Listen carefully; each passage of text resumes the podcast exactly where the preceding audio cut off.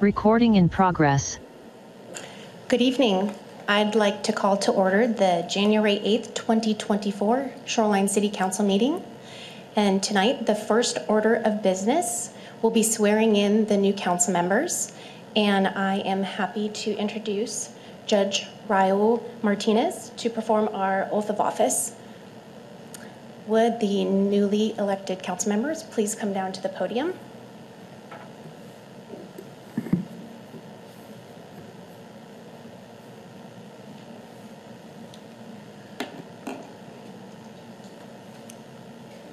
If you guys want to, One at a time? One at a time. Okay. yeah, if you guys want to line up on that side. Yeah. In order of position, so Keith Scully is first. Well, thank you for having me here. Uh, Just a few uh, brief comments uh, that I've been asked to make. Uh, Martin Luther King Jr. once famously uh, said, "Life's most persistent and urgent question is, what are you doing for others?" Many of us have asked ourselves that question, and we've answered it to varying degrees in our own way. But tonight we have the privilege of witnessing three individuals answer this question in an extraordinary way. They're going to take an oath to serve as stewards of this wonderful, diverse community of Shoreline and its elect, uh, local uh, and its local government. As elected officials, uh, each is forming a compact of sorts with our community. They're agreeing to uh, give, amongst other things, their time and talents towards effective local governance. They are agreeing to uh, contribute to a vision and to do what it takes to get us there. And in return, each will receive, amongst other things, the satisfaction of a life well lived in service of others and the opportunity to leave a legacy in our community. We're grateful that these three individuals stopped to ask themselves the question, what am I doing for others? And we're grateful that they accepted the challenge of serving as our elected council members. We're grateful that they're willing to do the hard work to keep Shoreline moving forward. Thank you for your commitment to service, and thank you to all our elected officials here tonight. All right.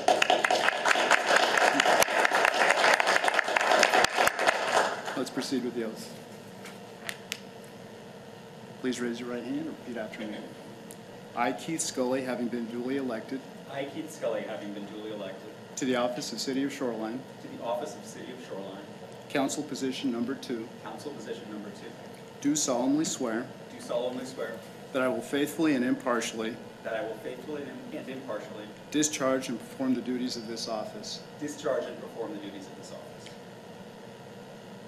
as prescribed by law as prescribed by law and to the best of my ability, and to the best of my ability, and that I will support and maintain and that I will support and maintain the Constitution of the United States of America the Constitution of the United States of America and the Constitution of the State of Washington and the Constitution of the State of Washington and the ordinances of the City of Shoreline. and the ordinances of the City of Shoreline. Congratulations on the reelection. Thank you.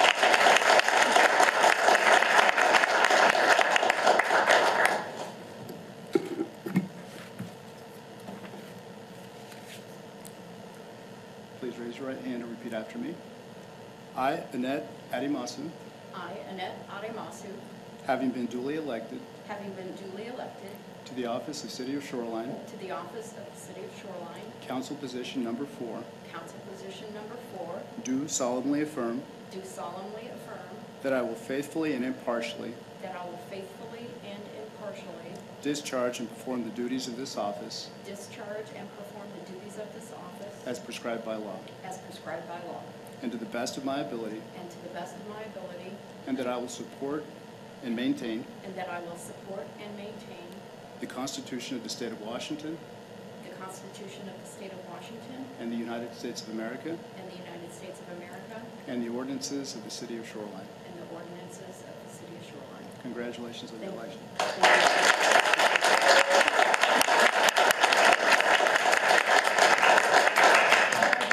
tradition for half a second. I just want to thank uh, my best friends forever that have come from afar to um, uh, watch my swearing in and that have been my support, most of you for decades. So you from Oregon, came from Trella, and most of all, my kids, thank you for all your actions, holding my spirit up during this time. Thank you. Please raise your right hand.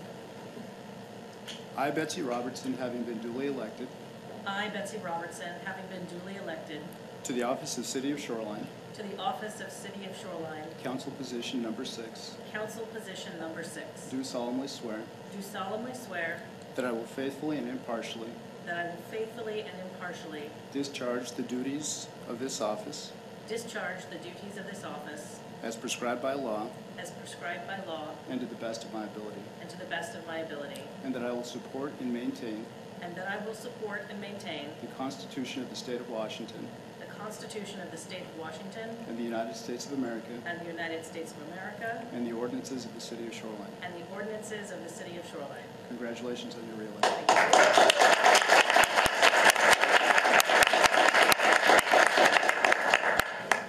Thank you, Judge Martinez. Thank you. Next item on the agenda is the flag salute. If you would join me, please. I pledge allegiance to the flag of the United States of America and to the republic for which it stands, one nation, under God, indivisible, with liberty and justice for all. I'll now call the roll. Councilmember Ramsdell, Present. Councilmember Scully, Present. Councilmember Mork, Present. Councilmember Ademasu, Present. Councilmember Pobee, Here. Councilmember Robertson, Here. Councilmember Roberts. Here. Okay.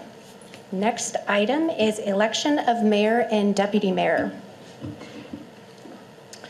So the rules on how to elect were in your council packet, but I will briefly review them. Um, You may nominate only one person until everyone wishing to nominate a candidate has had an opportunity to do so. Voting is going to take place in the order of nominations. Please vote by raising your hand, and I'm only going to call for affirmative votes.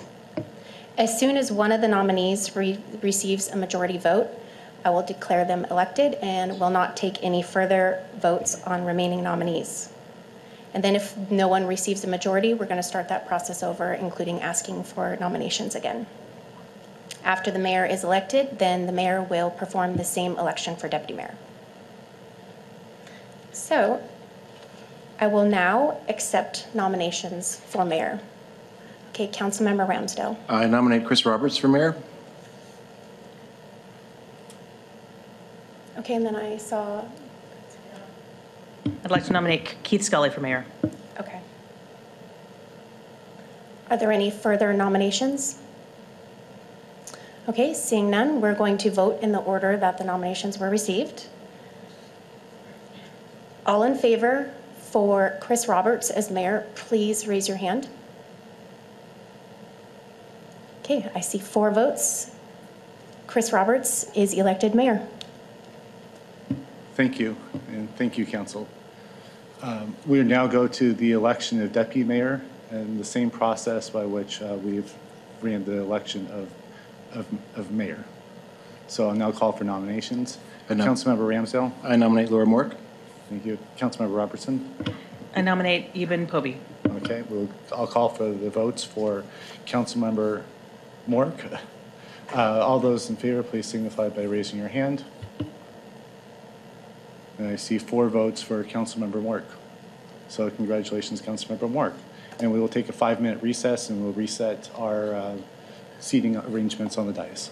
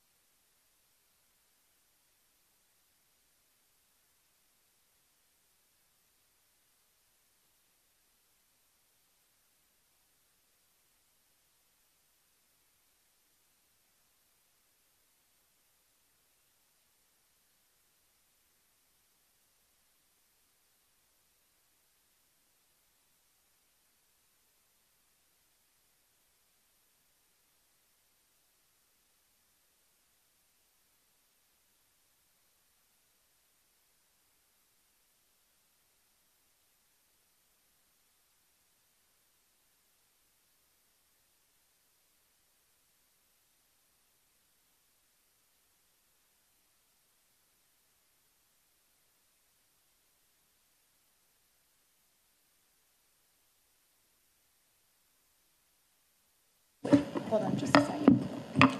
I'd like to call the Shoreline City Council regular meeting of Monday, January 28th, 2024, back to order.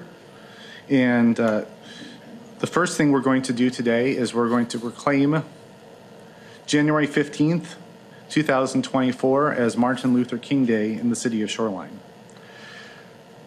So on behalf of the Shoreline City Council, I'd like to proclaim January 15th as Dr. Martin Luther King Day in the city of Shoreline and encourage all residents to work to end racism and fight for justice for all. And I will be signing a proclamation to that effect. The next item on the agenda is approval of the agenda. If there are no objections or comments, the agenda Seeing no objection, the agenda is adopted by unanimous consent. Next on the agenda is report of the city manager. Mr. Ellington. Yes. Good evening, council. We are in the process of updating our surface water master plan with continuing goals of cleaner streams and lakes, less flooding from rainstorms, and a city ready for climate change. We're planning our project through 2030, and we want to know what is important to our residents. Your feedback will help us decide our future projects and programs. Please take a few moments to fill out our surface water master plan survey by visiting engage.shoreline.gov forward slash surface water. There's a strong weather system moving into the area this week with heavy rain, wind, and cold temperatures in the forecast for our area. The region will also see significant snow coming to the mountain passes and the possibility of ice or snow in shoreline later in the week. We're asking residents to please check their neighborhood storm drains to make sure they're clear of debris. A free sandbag station is available at Hamlin Park for residents who need them. When snow falls, we focus on plowing primary routes to keep them clear for transit, commuters, and emergency vehicles. Only when snow stops falling and primary routes are clear, we will start work on secondary routes and their neighborhood streets. Please remember that it's the responsibility of the property owner to shovel their sidewalks. To see your plow routes and get tips on preparing for power outages, windstorms, and heavy rain, please visit shorelinewa.gov forward slash storm ready. Everyone who lives or works in Shoreline is invited to join us for City Learn, our monthly series of community meetings to learn about and discuss timely city issues. On Wednesday, join us and the Arc of King County online via Zoom for a session discussing disability and equity. Disability is a form of, dis- of diversity often left out of social justice conversations. Join us as we explore how biases impact our words and the way we treat people with disabilities.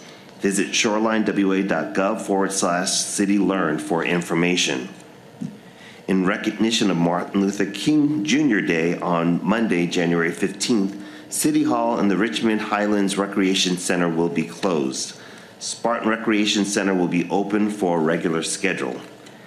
And finally, our next public meeting on the calendar is the Parks Tree Board meeting on Thursday, January 11th.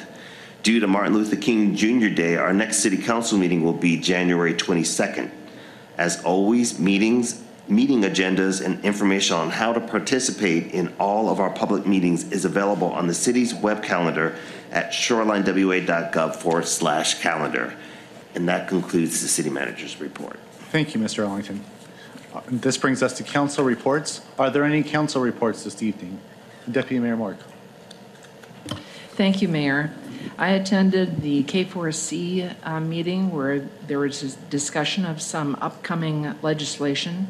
House Bill 2049 is the rewrap, which is about uh, having, it's extending producer responsibility.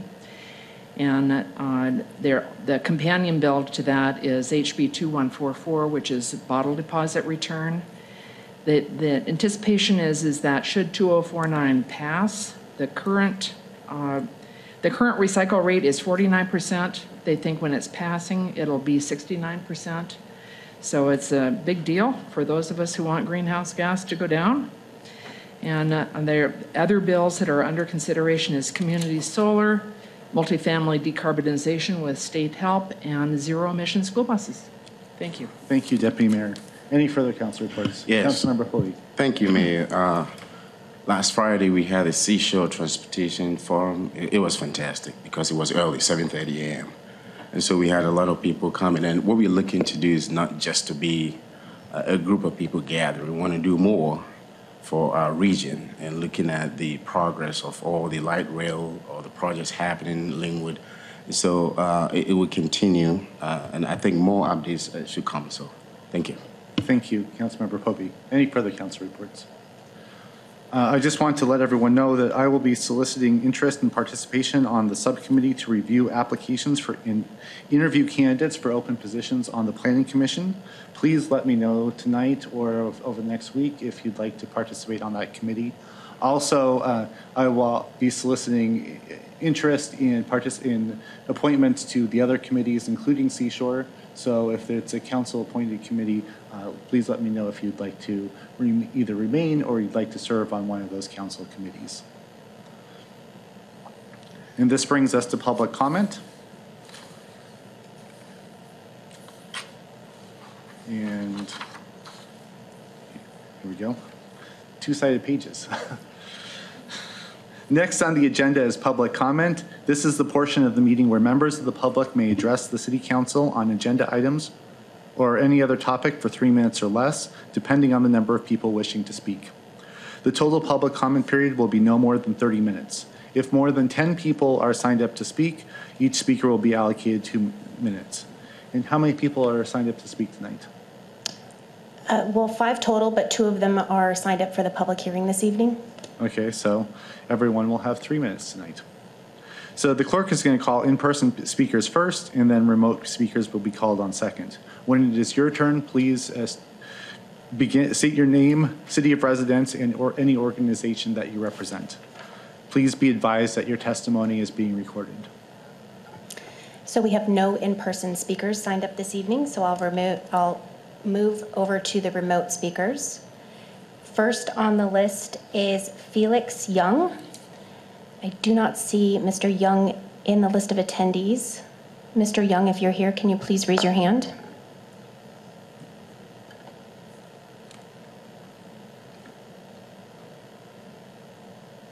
I have one attendee raising their hand, but the name doesn't match.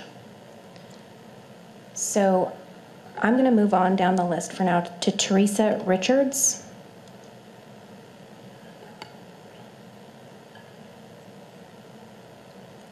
And Ms. Mm-hmm. Richards, when you're ready, please begin.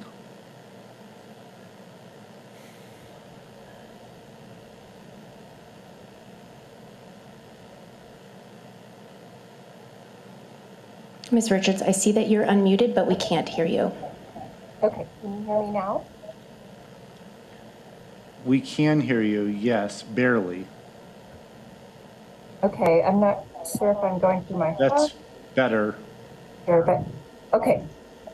Um, good evening, Shoreline City Council members. I am Teresa Richards from Yankton, Alaska. I represent Black Brand LLC. And I'm commenting on city enforcement case number twenty-three 262 In this case, city staff have alleged that the Metro Access Program is operating without valid permits. We object to this allegation, but so far we have had little success in trying to negotiate a solution with staff. That is why I again urge the council to take notice and begin asking questions about the city's arbitrary enforcement actions against the Metro Access property. The council is the legislative body for the city. If this process continues to increase legal, these issues will come before you one way or another. Please do not allow these things to get worse. Instead, please ask staff who work with Metro and Black Grant in good faith to find a solution that works for everyone. As a refresher, Black Grant is a joint venture between Alaska Native corporations. For over 10 years, our property in Shoreline has helped Metro deliver transit services to riders with disabilities throughout Shoreline and the region. But in the last months, the city has wrongfully interfered with Black Grant's business expectations, casting doubt on the future of this investment for our tribal members and causing uncertainty for Shoreline's disabled community. Today, we understand that Metro has emailed two recently discovered documents to the city attorney for your attention. These documents clearly show that the city's enforcement action is arbitrary and capricious. Had a well-documented business expectation to sell this property to Metro. The city knew about this expectation. The city's baseless enforcement actions were and are wrongful interference. The city harmed our tribal members by derailing the sale, and the financial harm continues today. We do not want to file a lawsuit to get your attention. Please begin asking questions about what is going on here. Please ask city staff to work with us in good faith to find a solution that can meet the city's goals harming tribal members, people with disabilities, and our transit providers. Thank you. Thank you.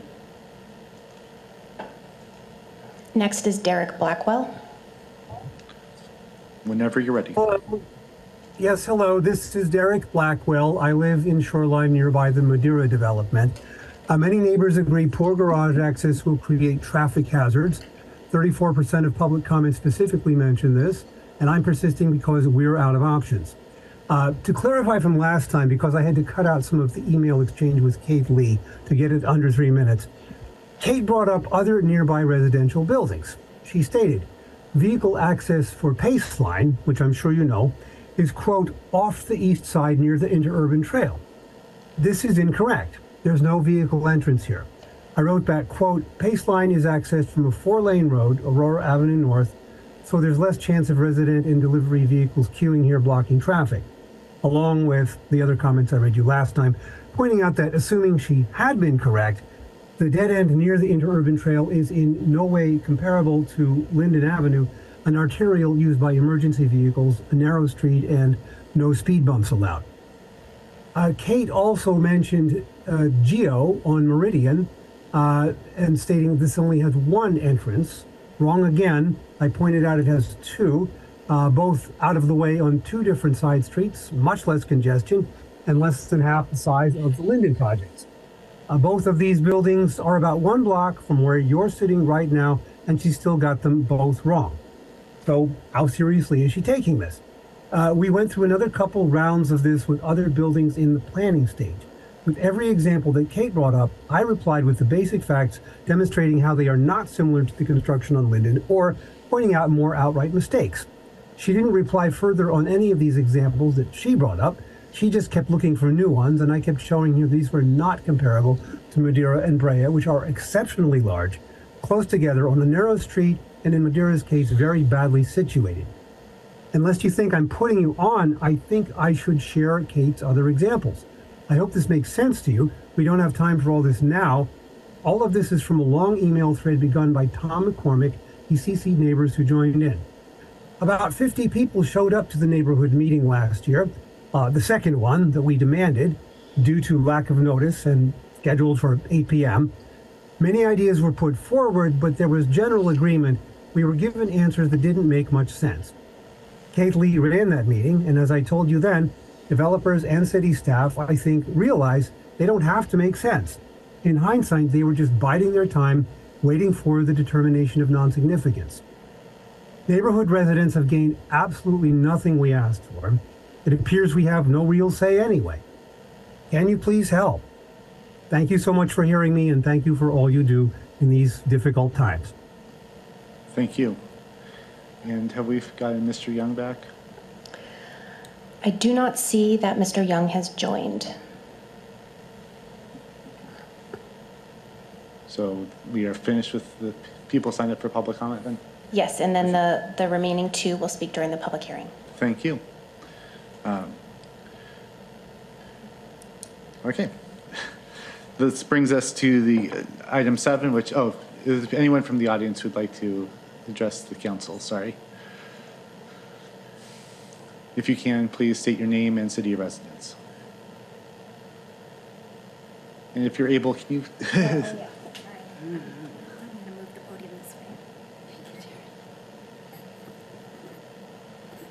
My name is Betty Lynn Brown. I'm a resident of Shoreline and have been for many years. And I've come tonight to speak on behalf of the urban forests and environmental education.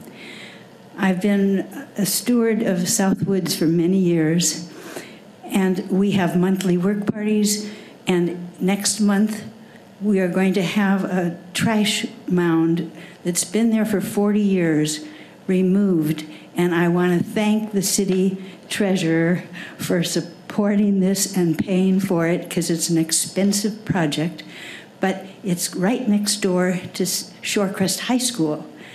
And my vision, my dream for years has been to make that area an environmental lab where the students can come and really study environmental science. Every park in Shoreline, every uh, school in Shoreline has a park nearby. And wouldn't it be wonderful if all these schools could really embrace environmental education and steward the parks that are next to them? Um, if there's any enthusiasm for this, um, I would really get behind you. On February 10th, we will meet at South Woods from 10 to 2, and we're going to continue the work we've been doing. But once the excavation of that trash mound is complete, through the spring and summer, I welcome all of the leaders and citizens of Shoreline to come and join um, on the usually the first Saturday of every month. Thank you so very much. Thank you. Is there anyone else in the audience who wishes to address us tonight? Please come to the podium and again state your name and city of residence. My name is Cindy McCrae, and I am a Shoreline resident of many years. I'm um, here tonight on behalf of the Shoreline Senior Center, and we would all like to thank the City of Shoreline and the City Council for the funding support of the behavioral health care manager at our center. Without that funding, we would not have uh, Ms. Beeler providing the following services for our Shoreline seniors. She provides um, advocacy and referrals to, for seniors to community resources for concerns related to housing, food assistance, transportation, financial, legal, and mental health issues. She offers emotional support and short term counseling to seniors and their families for issues um, related to aging, grief, and loss, adjustment to illness, and caregiving. She assists with communication um, applications to community agencies for services, including senior housing, um, which is a big one. There's a backlog of affordable senior housing here. Utility discount programs and public benefits. She's an asset to our community and she helps a lot of people, and we really do appreciate the funding that was granted to the Senior Center so that we have this wonderful asset to use. Thank you. Thank you. Okay, now we'll go on to the next item on the agenda, which is the consent calendar. Is there a motion to approve the consent calendar? I move the Mayor. approval of the consent calendar. calendar. Second that. There's a motion and a second to adopt the consent calendar. Will the clerk please call the roll? Councilmember Ramsdell, Aye. Councilmember Scully, Aye. Deputy Mayor Mork, Aye. Mayor Roberts, Aye. Councilmember Ademasu, Aye. Councilmember Pobee, Aye. Councilmember Robertson. Aye.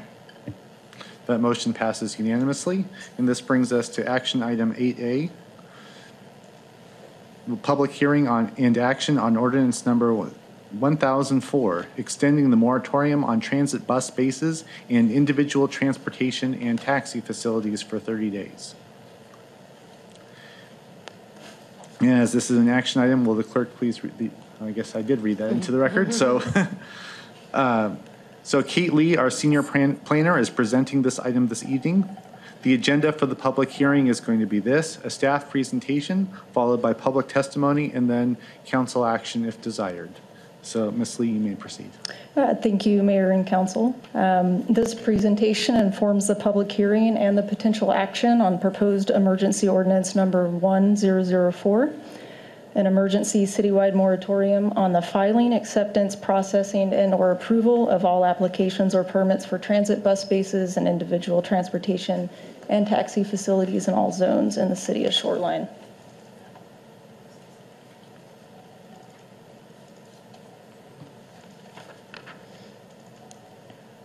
The city's land use Zoning regulations and plans have changed significantly since incorporation in 1995, but these two uses, the transit bus bases and individual transportation and taxi facilities, have gone unexamined since incorporation in 1995, including allowing the uses in areas that are not consistent with the comprehensive plan.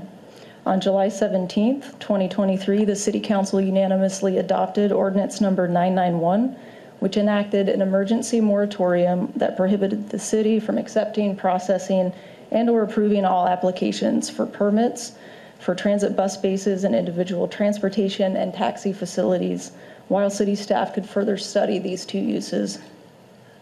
On August 14th, the City Council held the required public hearing on this ordinance.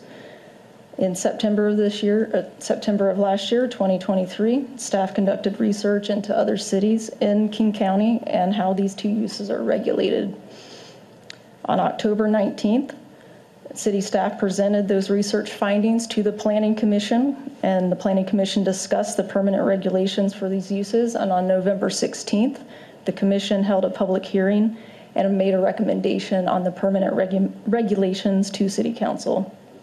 On December 11th of last year, City Council discussed the Planning Commission recommended permanent regulations and raised several questions and concerns. The permanent code regulations were uh, tentatively scheduled for action on tonight's meeting. However, staff requests that potential action on the permanent regulations be taken instead on January 22nd, and that the emergency moratorium be extended for 30 days via ordinance number 1004.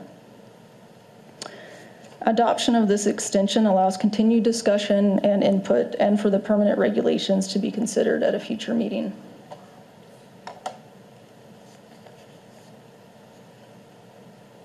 So this ordinance extends the moratorium and, and as mentioned previously, prevents any filing acceptance, processing, or approval of applications for permits on these two uses. The moratorium extension is in effect for 30 days and may be extended. The public hearing has to be held within 60 days of ordinance adoption and is being held tonight.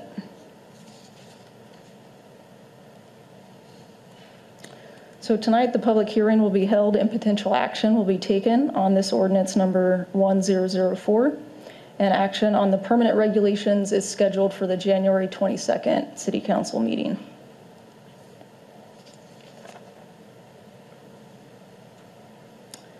And so following the public hearing and council discussion, staff recommends that council waive Council Rule 3.6B and adopt ordinance number 1004. Passage of an ord, of this ordinance requires at least a majority plus one of the whole membership of the council. Adoption of this extension allows continued discussion and input for the permanent regulations to be considered at the January 22nd meeting.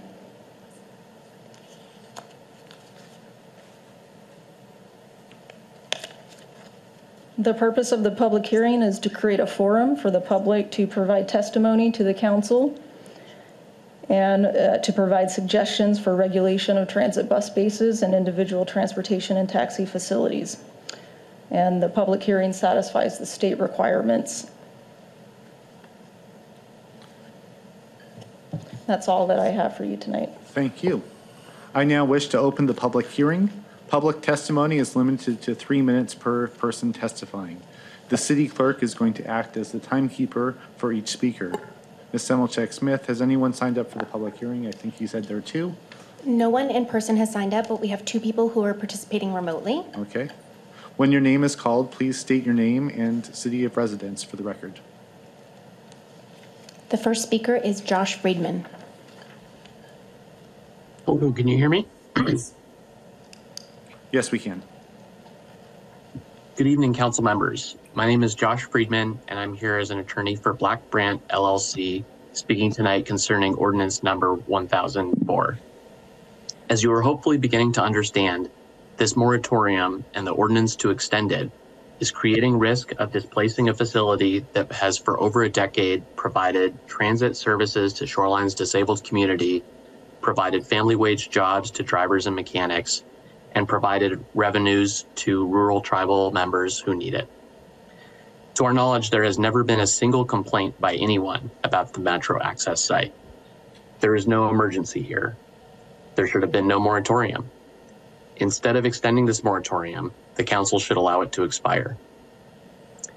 The extension appears to be proposed in order to finalize new development regulations that seem aimed at driving the Metro Access program from its current shoreline site without any clear options that would avoid a service disruption.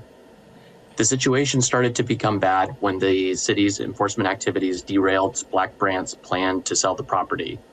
A service disruption would make a bad situation dramatically worse.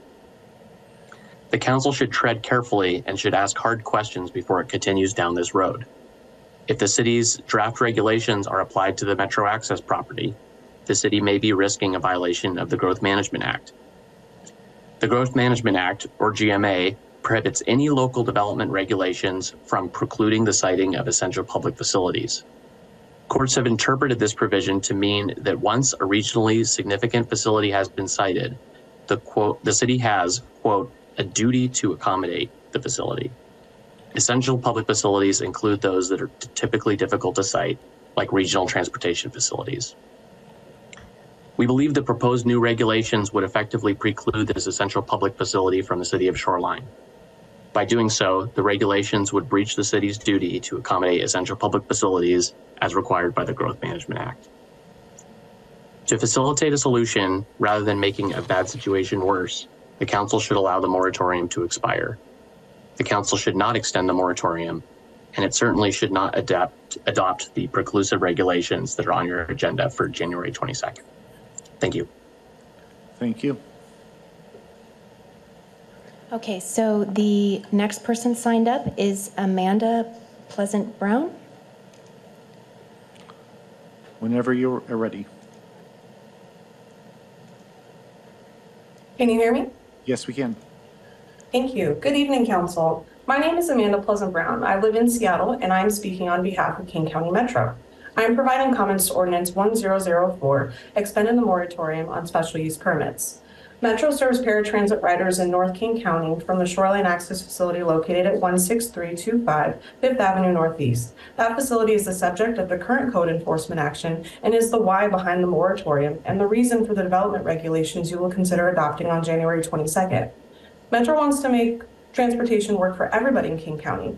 And not only because it's, feder- it's federally law mandates it, we do it because it's the right thing to do. I know that public servants like yourselves feel the same way. You're here to do good work for the right reasons for the people of Shoreline. However, over the last six months, Shoreline has put the right thing in jeopardy. After the city learned that Metro intended to buy the access property, on July 17th, the city informed Metro that the access facility was in illegal use, that the vans, maintenance space, and parking were out of step with the car repair shop across the street that also has cars, vans, and maintenance bays that is inconsistent with the large school bus depot three blocks to the east. On the same day, Shoreline adopted a moratorium on the issuances of the permits, removing Metro's ability to resolve the alleged land use violation. On September 25th, 2023, Shoreline issued a notice of violation and order to the property owner, Black Brant, who you would have heard from today. Black Brant is out of sale, is subject to penalties and fines, and may be forced to evict the access program.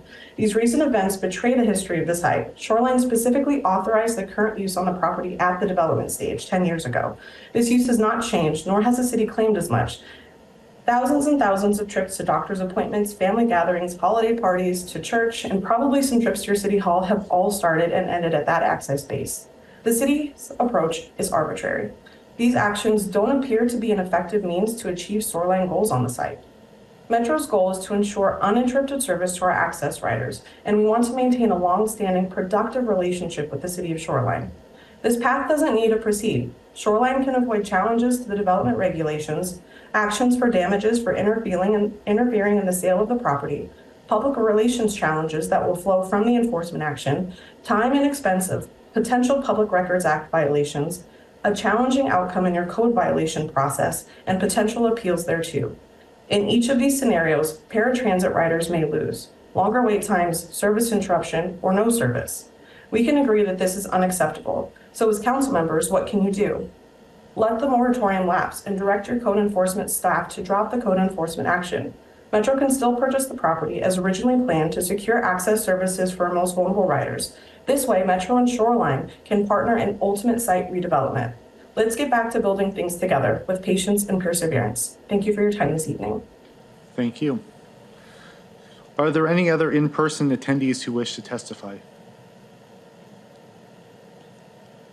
No, uh, seeing none, I will now close the public hearing. And since this is an action item, I'll now entertain a motion to adopt ordinance number 10 1004.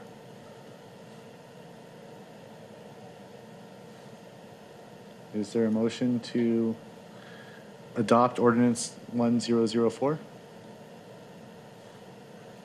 Councilmember Robertson. I move that we adopt act, uh, ordinance number 1004. Second that. And I presume you're also waiving council rules and the other things that were described on the screen before? I am. Thank you. Okay. Councilmember Robertson, to your motion. Yes, I'd like to have the ad- additional time to consider this matter, and I think extending it um, at this time does make sense for the city. Thank you. Is there any further discussion? Deputy Mayor Mork. I I have a clarifying uh, question for you, uh, Ms. Lee. On, on the slide with the recommendation, it says adopt ordinance number 991. Are we doing 991 or 1 1004? 1004. Thank you. We did correct the motion that will be, um, did you Do you want, correct? I can, I corrected it. I can display that if you'd like. We noticed that it had the wrong, and so we corrected that. Thank you. I, I got confused. Any further discussion? Councilmember Ramsdell. Uh, Thank you, Mayor. Thank you, Mayor.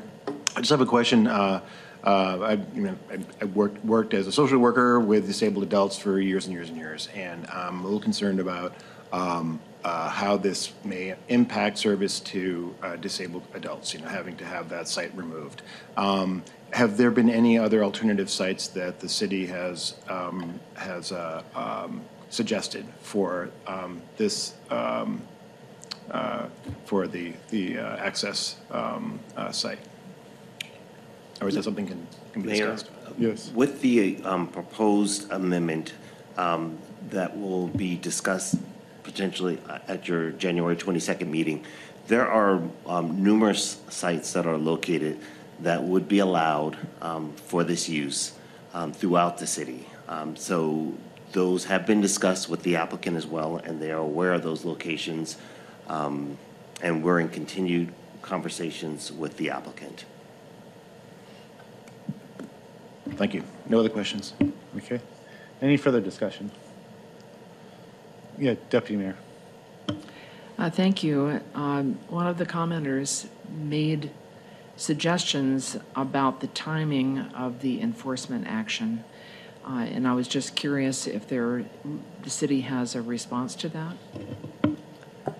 When you say timing, Um, They delineated the dates uh, that the, the Metro notified the city and when the enforcement action was, happened, and they suggested they were related, and I was just trying to get a city response. no, to my knowledge, um, there is still no um, actual agreement between King County and Black Brant to purchase the property. There is no purchase and sale agreement, and I believe what they have insinuated is that the action somehow interfered um, with that yet-to-occur process. Thank you. Thank you. Any further discussion? Seeing no further discussion, Ms. Simulcik Smith, can you please call the vote? Councilmember Ramsdell. Aye. Councilmember Scully. Aye. Deputy Mayor Mork. Aye. Mayor Roberts. Aye. Councilmember Ademasu. Aye. Councilmember Pobee. Aye. Councilmember Robertson. Aye. And that motion passes unanimously. Thank you. The next item on the agenda is not, item 9A, which is a discussion in- of the Human Services Strategic Plan. Bethany Wolbrecht Dunn is presenting the item tonight.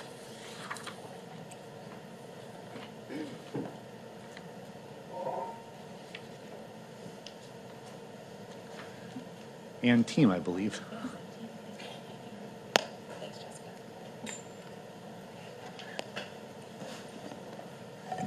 Welcome, everyone. Good evening, Mayor and Council. Uh, Again, I'm Bethany Wolbrecht Dunn, the city's Community Services Manager, and I'm here with guests from BERK uh, consultants today, and I'll, I'll do a little introdu- introducing of them in a few slides. But in the first one, I wanted to provide a little bit of context to what we're going to be sharing, the information we're going to be sharing today. So uh, we are going to be talking about the Human Services Strategic Plan. So a little bit of background. Um, Shoreline has provided funding to human services agencies and organizations since shortly after incorporation uh, in 1995. Uh, every two years in cycle with our biennial budget process, uh, staff bring forth to council a slate of uh, human services funding plan that the council reviews and then approves. And so that is something when we talk about, uh, you may hear us refer to the human services plan. That is something that happens on a every two-year cycle. Uh, and with this, when we talk about the strategic plan, this is more of a longer term uh, planning document that we're currently developing. Um, Council approved funding for this strategic plan process as part of your 2023 2024 budget.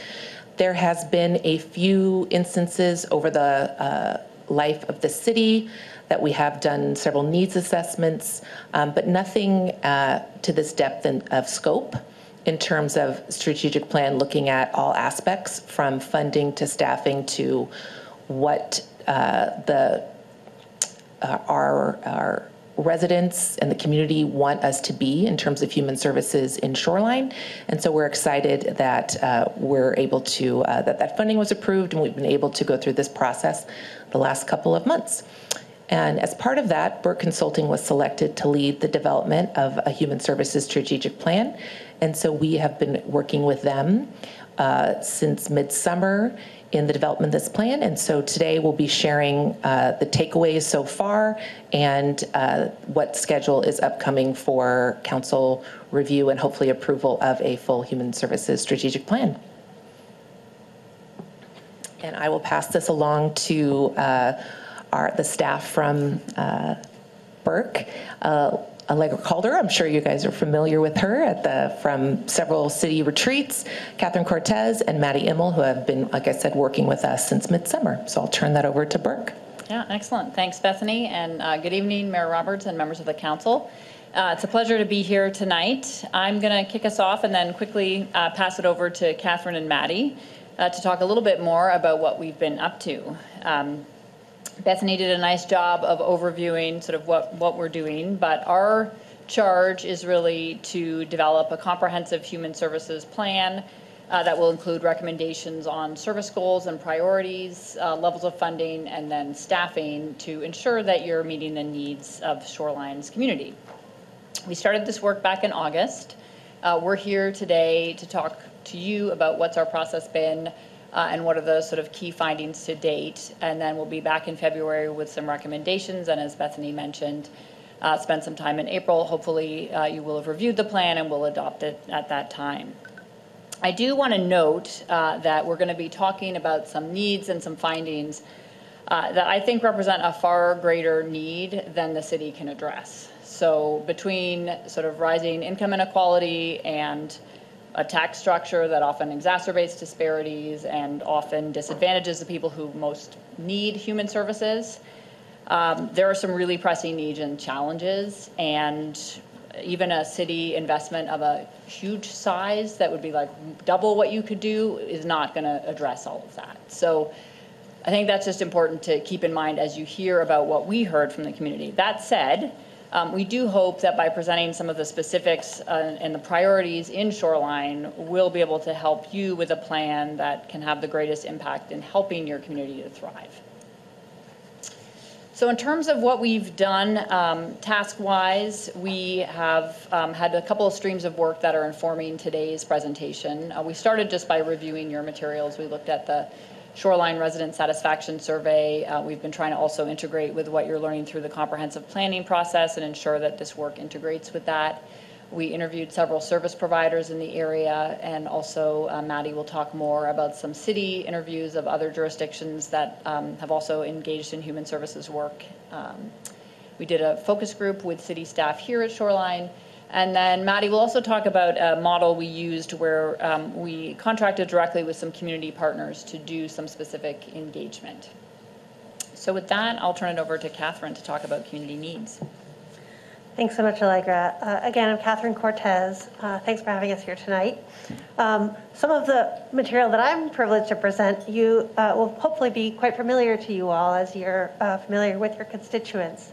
Um, the satisfaction survey that we mentioned previously really laid out some priorities that uh, align with the goal of providing quality human services, both directly. Uh, the quality of human services was an issue area that residents wanted to see emphasized in the next two years, as well as overall response to homelessness, which of course has many intersections with human services. Um, those were two of the top three choices that people identified, and of course are not mutually exclusive with any of the others, but certainly rise to people's uh, uh, level of importance.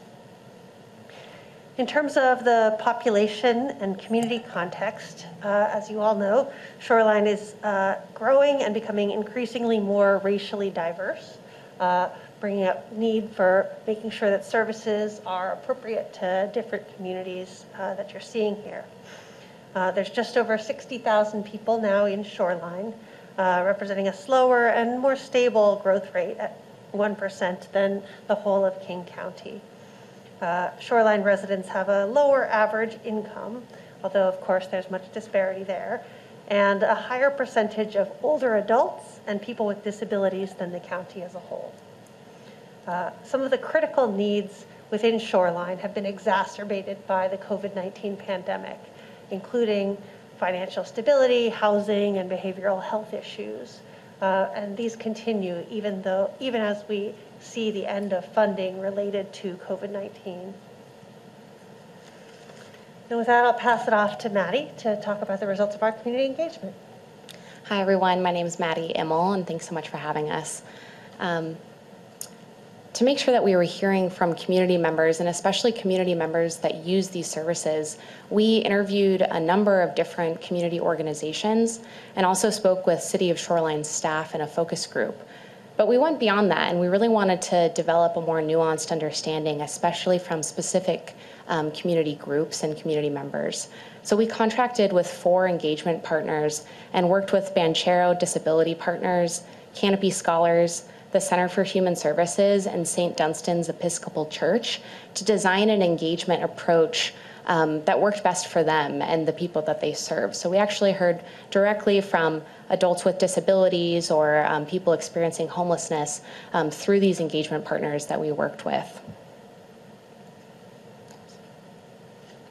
Some key findings from that work and really the, where the highest human services needs are. Um, not surprisingly, we heard a lot about housing and homelessness, behavioral health, and a large category of basic needs, which includes things like food assistance and medical care. We also heard other needs, including uh, access to tutoring and financial and employment assistance.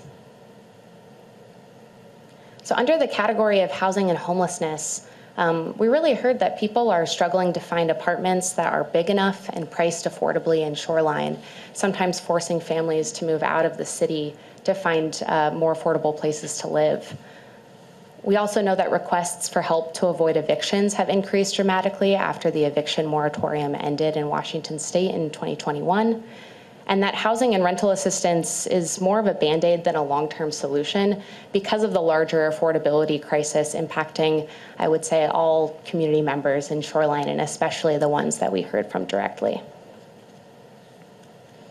When it comes to behavioral health, we heard that the behavioral health system is at capacity with people with private insurance. And so it can make it really difficult, not only for people with Medicaid or Medicare to navigate the system, but even to access it in the first place. We know that there's long waiting lists for behavioral health professionals, and that there's also an intersection between uh, mental health or substance use issues along with basic needs. And especially with the unhoused community, we see those two very big issues um, coming together frequently. And also, even if there are services that are available, you know, they're they're not um, necessarily always culturally relevant for folks. And so, um, when we spoke to Shoreline Public Schools and the Parent Teacher Association, they recognize the importance of affinity groups or support groups to make sure that people are connected to services and that they know what's available to them. In the large category of basic needs, we heard about the need for food assistance, um, struggling with medical care, especially um, large medical bills, help with utility assistance, the need for transportation, um, struggling to find employment, so being underemployed or finding employment, access to affordable childcare, and tutoring. Some other themes and considerations that we heard through this process was just sometimes that there's a lack of knowledge of services that are available um, or challenges in navigating those services or systems, especially for community members that don't speak English as their first language. Um, there's a quote here from a community member um, that really addresses a you know a need for tailored community outreach, especially for specific communities.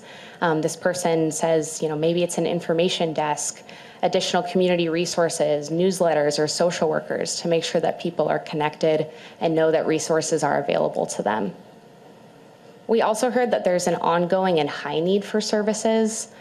Um, but overall, a really strong desire to live and stay in Shoreline. We heard this repeatedly, and it was um, really great to hear that people wanted to stay in their apartments or stay connected with their communities, but sometimes with affordability issues and you know other basic needs, um, it can be a struggle to do that.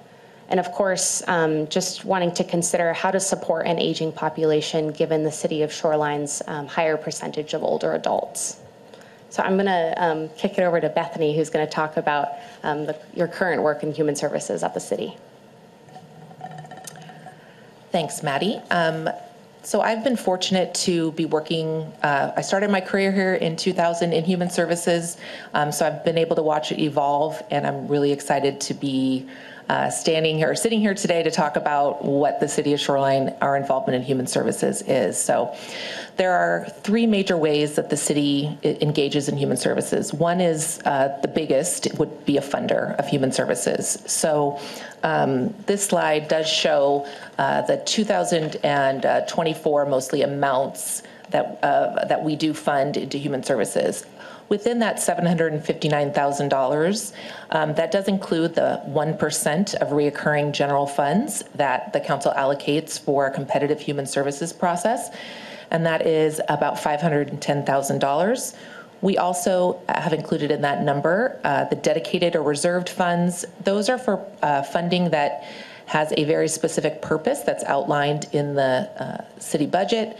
Uh, from the about 95,000 for the senior center uh, anywhere also including we, there is some specific revenues that the state provides to cities based on population that must be used for specific purposes such as for domestic violence uh, and or drug and alcohol counseling. So that's included those in there as well and then there is, uh, you notice the one-time funding that uh, is listed as 176,000 in 2024. And those are for just what it sounds like one-time budget requests. And that does include uh, some amendments that were made for human services funding as part of the mid-buy budget process. And it also includes uh, this funding that was mentioned in the public hearing regarding funding for a social worker at the senior center. Uh, I will say that there are, uh, we do fund four priority areas within the uh, competitive funding uh, very broad. As, it, as you can tell, it does reflect some of the information we found uh, through our um, information gathering process, uh, basic needs, counseling, behavioral health, children and youth, and then older adults. So just a couple other notes here before moving on to the next slide. Uh, we usually are only able to fund about 50% of requests that come in through the competitive funding process that takes uh, place on a every other year process. Um, and the funding amounts do range anywhere from $5,000 to $260,000, and that does go to our largest provider, which is HopeLink in Shoreline. Um, and you will note uh, the other large amount is the 479,000 in uh, the COVID relief funding that does end in 2024. Uh, that is currently being allocated uh, to flexible financial assistance, counseling behavioral health that focuses on youth, and then other children and youth programming, um, including resource navigation and leadership opportunities. So we, we do see that cliff that's hanging out there after 2024. Um, and we uh, have had other COVID related funding, whether it be community development block grant, um, or other federal dollars that have come through that have that really bolstered the rental assistance. And so we have continued to see that funding come to a close and increase uh, requests for that have coming in and is reflective in the information that was gathered by BERK. So another role that we do play uh, is coordination, and whether that be between cities in the north and east region, whether that be um, as gatherers of, of, agencies and people together. Some of those are listed on the slide. Um, we work really closely with the North Urban Human Services Alliance. Um, we basically um, coordinate the North King County Coalition on Homelessness. We remain heavily engaged in the community resource team that I work with staff from the school district to bring uh, folks in the community that work on youth and teen um, programming to make sure that we're all coordinating and are aware of uh, what each other are doing. Um, and we remain engaged in back to school and holiday basket events with the school district and the parent teacher organization. So there's a lot of coordinating that goes on between uh, groups, all doing very different, distinct things within the city. But it's really important, I, I, I believe, that we stay engaged in those ways. Uh, and then we're talking also about uh, what our current staffing levels are. So, uh, as, as is listed in the staff uh, report, uh, in starting in about, I believe, 1998, there were two full time staff that were um, programmed for human services. Um, and for a few years, I was one of those staff in that role. Um, and right now, um, I, about 0.4 of my position is the only staff that we have allocated for human services. Of course, um, as as you would expect from city staff, we remain very um, engaged, and there's assistance from lots of other people and staff throughout the city, whether that's with our MFTE coordinator working on housing issues, our equity and social justice program uh, coordinator, neighborhood staff, park staff, recreation, uh, PCD, and even um, facilities uh, really is helpful. Uh, we're getting some, trying to get that severe weather shelter up this week because it's cold weather's coming, and I've asked them again for assistance to move the uh, uh, sleeping pads back to the church. So everyone's, you know, comes in and helps out.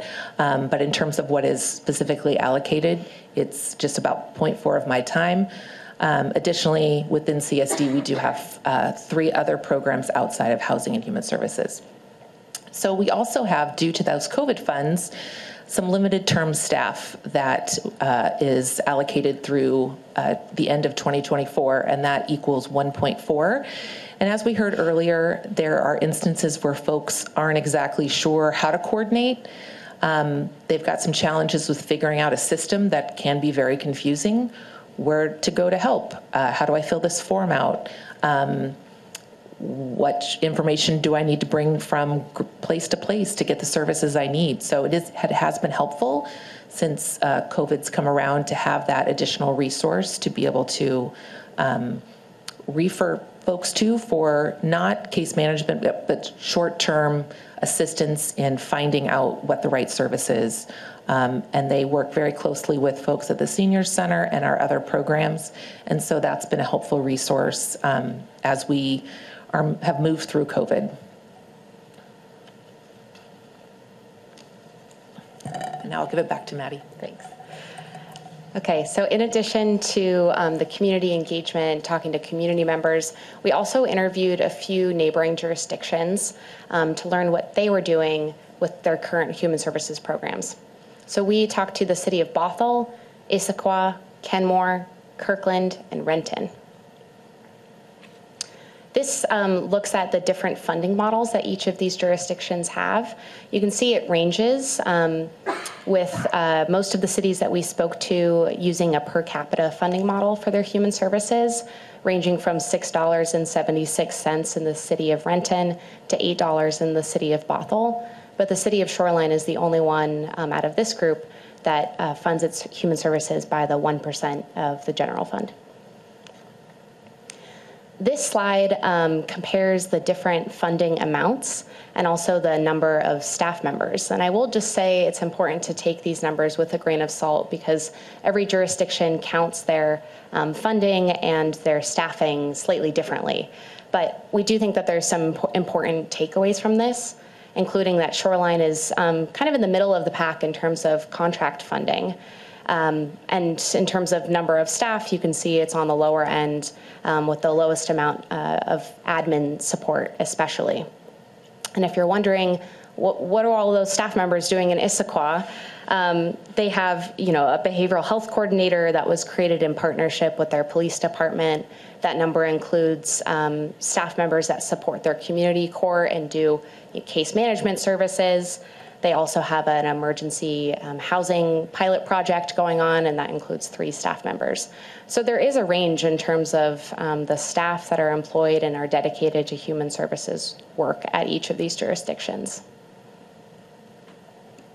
Some other key themes from those interviews. Um, we definitely heard that the impact of ARPA and COVID recovery, recovery funds um, really allowed all jurisdictions to expand their reach when it came to human services. And there is a concern um, for everyone about the cliff that is coming um, in the end of 2024.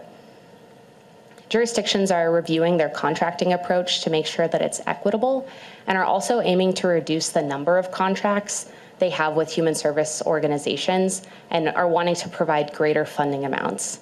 Some of these cities are funding 40 to 50 different programs, and so they're looking to reduce that number and actually increase the amount that they can give to each individual organization. All five cities that we interviewed have full time human service coordinator positions that are mostly focused on the admin support and three out of five have developed or are currently developing human services strategic plans. So there really is a, a kind of a regional trend of wanting to make sure that um, there's a strategic approach to human services. Many of the cities, like I showed, um, have additional city staff that provide direct services.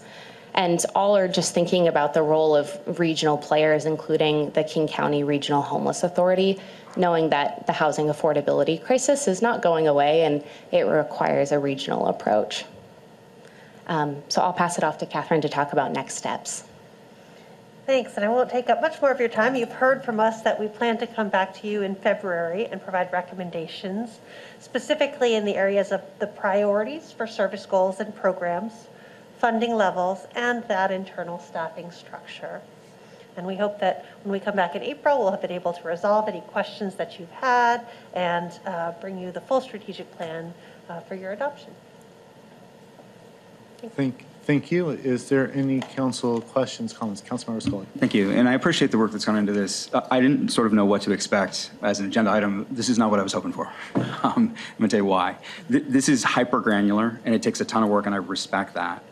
But what I think we need to do at this point, given sort of burgeoning needs and a model that may be the right thing if we fund it in an increasing manner or may not be, is a strategic look at what we need, what needs we need to fill.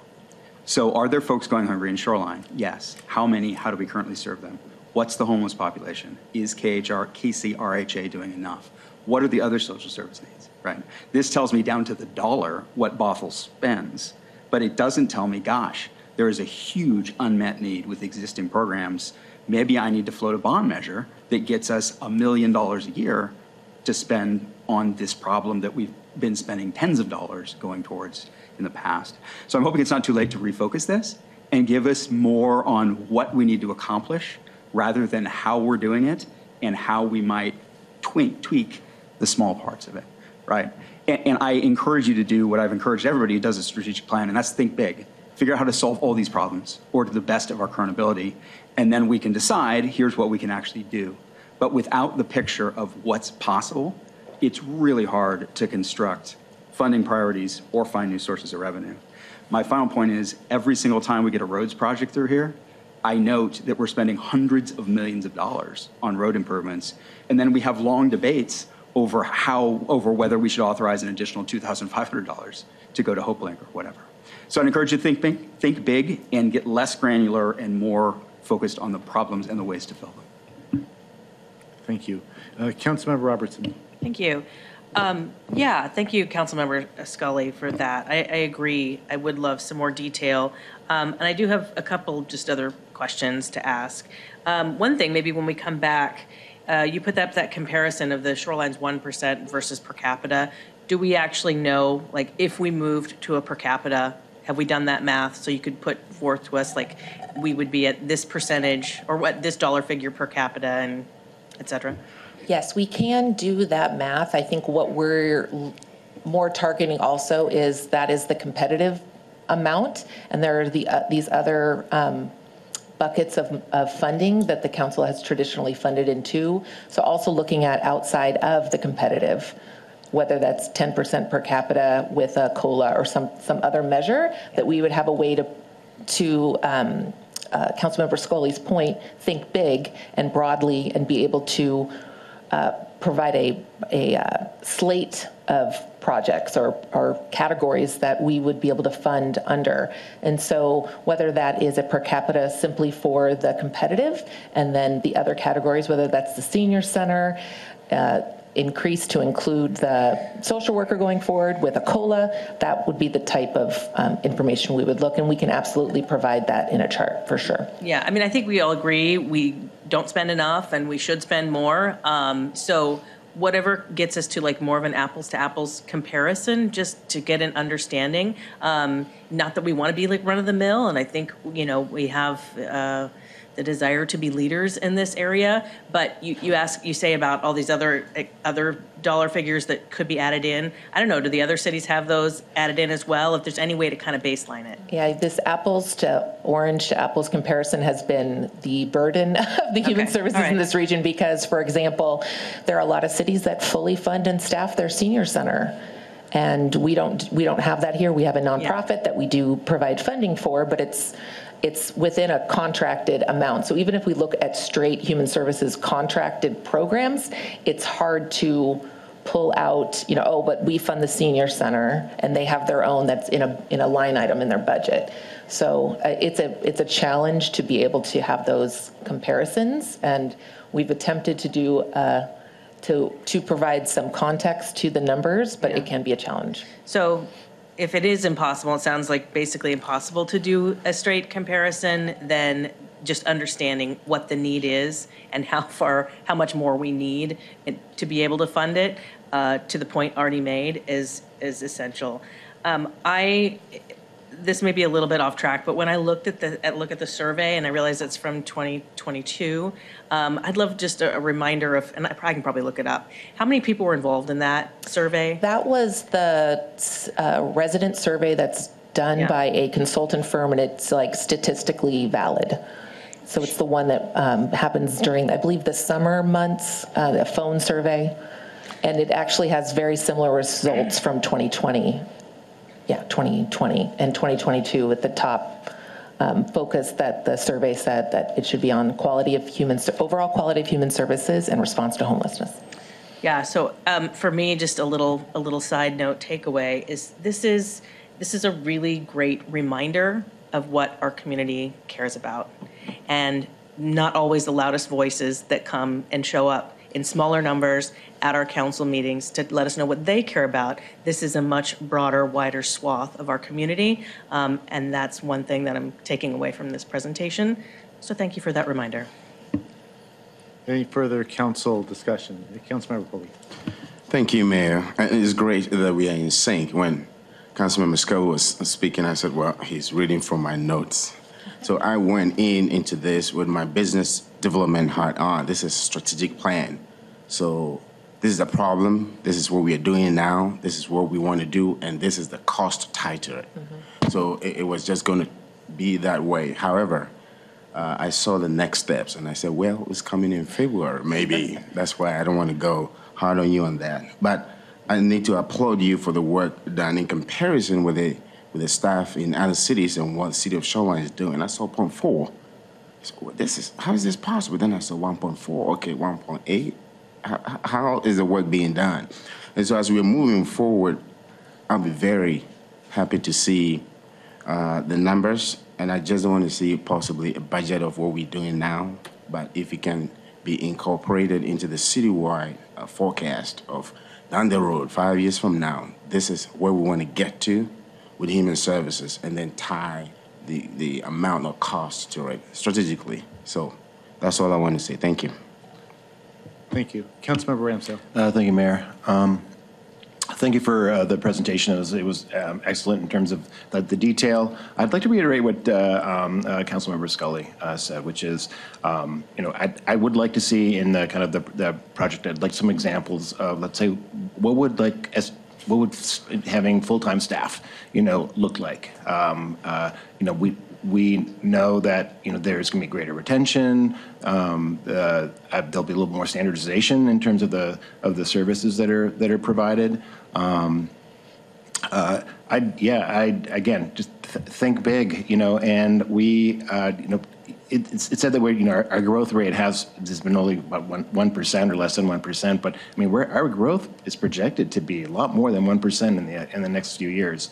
And as we have, uh, you know, increased uh, concentration of people around the transit corridors and along along um, Aurora, we're going to be seeing diff, you know more and more renters, and so I'm really I'd like just to kind of look at things like eviction pre- prevention. So um, I know like you know having utility assistance, rental assistance, you know having having those as um, a case management ser- services, um, having some of those be really. Um, um, uh, a significant uh, part of our human services are things that you know I think would be help really helpful to prevent people from being homeless. So I'd like us to you know look at you know like broad, broadly and don't hesitate to you know uh, ask us for lots of money.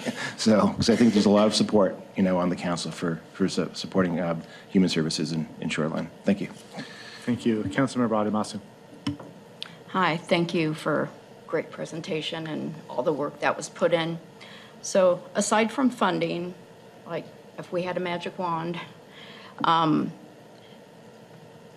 admin costs or, or overhead, so I'm shocked that it's just 0.4 FTE. So absolutely, I would think we need at least one FTE as admin to oversee all the programs that are needed in this area. Um, Whether the money goes to direct services in-house, like some of those uh, three other cities have done, or whether it's contracted out, um, direct services, one-on-one is where the money is needed. So, so that would be a focus I would be looking at. Um, There's been a lot of comments from residents from your studies that say people need assistance on accessing what services are out there.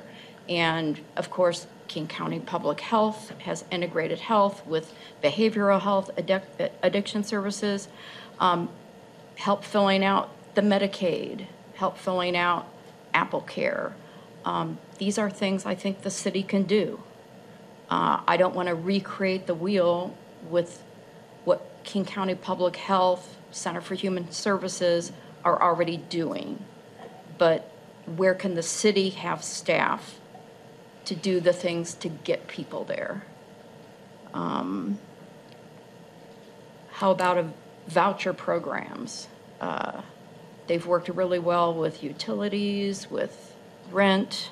Um, How about, since someone's waiting for behavioral health care, maybe a voucher program, here's your voucher for your emergency, go access it in the private sector since you're waiting for your Medicaid appointment four months from now. Um, Voucher programs have very little overhead and have that direct one-on-one money going to the person in need. Um, Education and outreach, that was big comments from residents. I think staff, FTEs could do that part of it. Um, Prevention programs, like at teen centers, we've got teen center, peer counseling type, you know, have a coordinator oversee like teen centers. I don't know, I'm just trying to think of those type of um, things that are needed. And I think city staff, if they were funded and had FTEs, could do that and direct services to the organizations that do direct service one-on-one. We're very lucky to have, that's not included in this, a very um, active and involved teen program that's run under our recreation department. Whether it's drop-in programs, they have counseling. Um, So that's not something, um, but I t- agree with you that those services are very important. Thank you. Deputy Mayor Mork. Uh, Thank you, Mayor. Thank you very much for the presentation. It was- It was really interesting and eye-opening. You can see that this is an issue uh, that all of us are quite passionate about. I've been uh, listening carefully to my colleagues who all have very informative things to say, so I look forward to you coming back in February. Thank you. Thank you. Before we go to a second round, I'm going to uh, uh, add my comments here. I do agree uh, with where Councilmember Scully was talking about is what are the outcomes we want to achieve with this plan?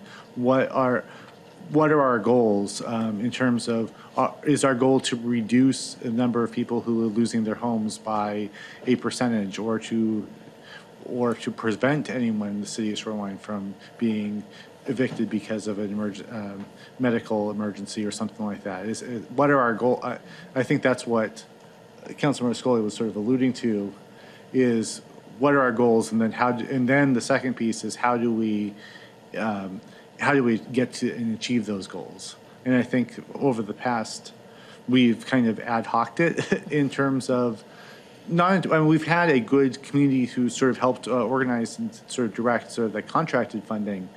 Um, I remember serving on that committee way long ago. Uh, but I think that in terms of where the council direction has been, it's been, okay, we have this need, we have these dollars, we're going to apply it to where we think may be the greatest need.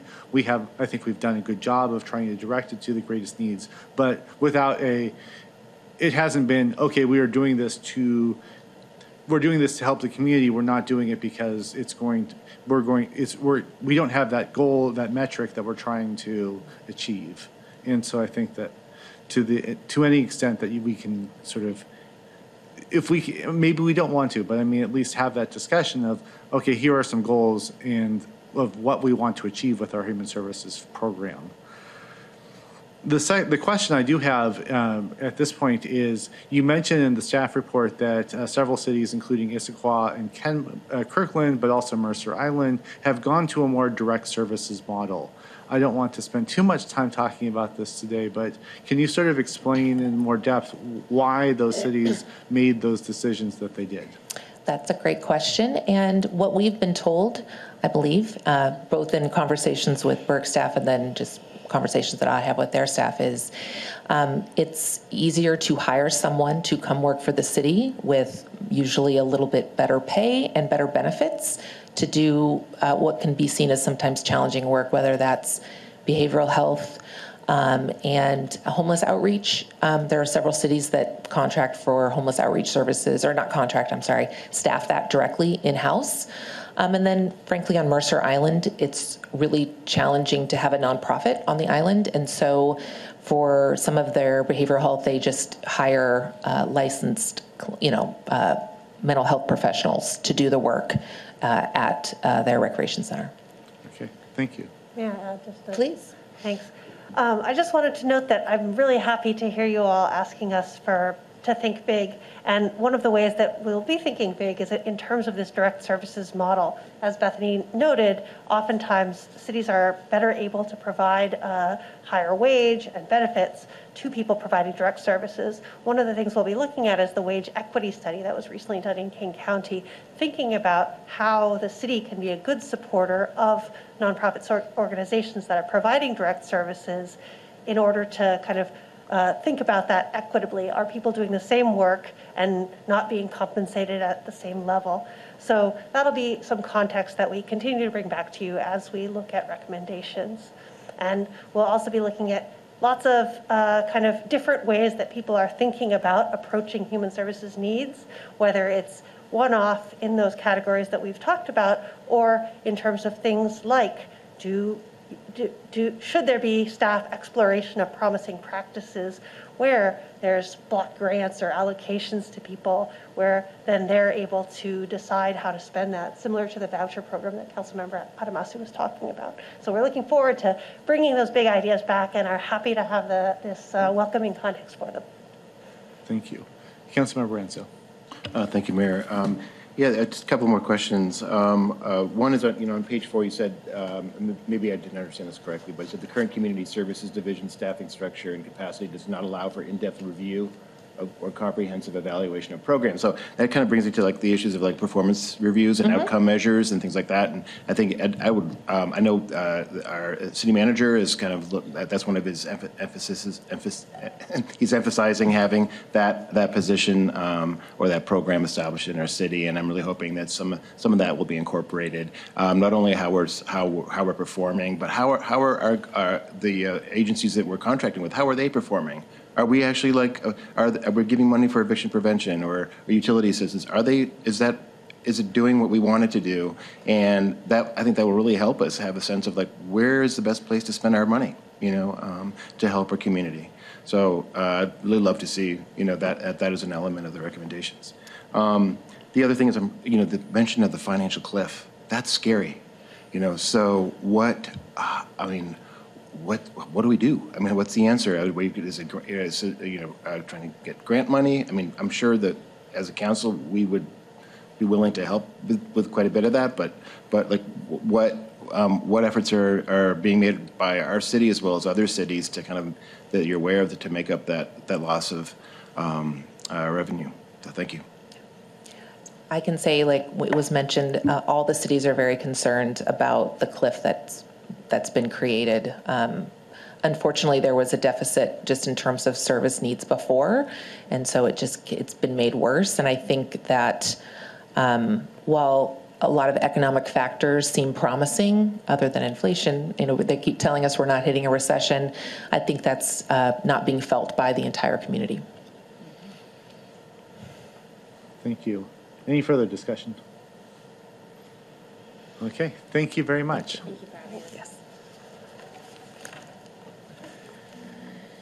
It is 8:28, and the council is now going to recess into an executive session for a period of 30 minutes as authorized by RCW 4230-110-1I to discuss with legal counsel matters relating to city enforcement actions or litigation. Council is not expected to take action following the executive session. And then directly after adjournment, the council will attend a closed session pursuant to RCW 4230-144B to discuss collective bargaining.